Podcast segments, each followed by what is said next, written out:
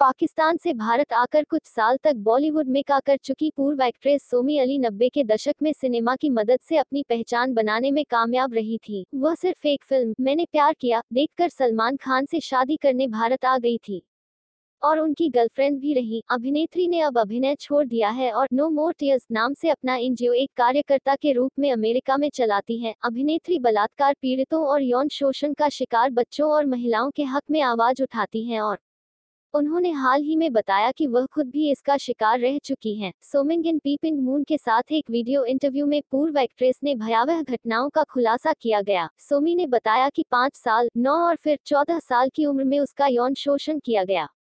सोमी कबूल करती है कि उन्हें इस बारे में बात करने को लेकर खुलने में काफ़ी लंबा समय लग गया, लेकिन हमेशा चौदह साल तक इस गैर लाभकारी संगठन को चलाने के बाद खुद के लिए नहीं बोलने के लिए उन्होंने खुद एक पाखंडी की तरह महसूस किया।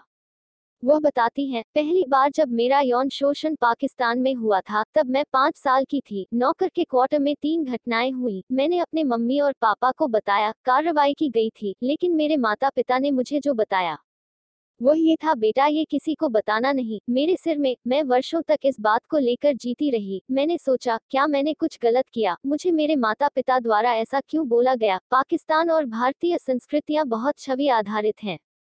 वे मेरी रक्षा कर रहे थे। लेकिन मैं इसे समझ नहीं पाए फिर नौ की उम्र और फिर चौदह साल की उम्र में घटनाएँ हुई। अभिनेत्री ने कहा, तीन साल पहले मैंने बोलना शुरू कर दिया था। भले ही मैं चौदह साल से इस गैर लाभकारी संगठन को चला रही थी।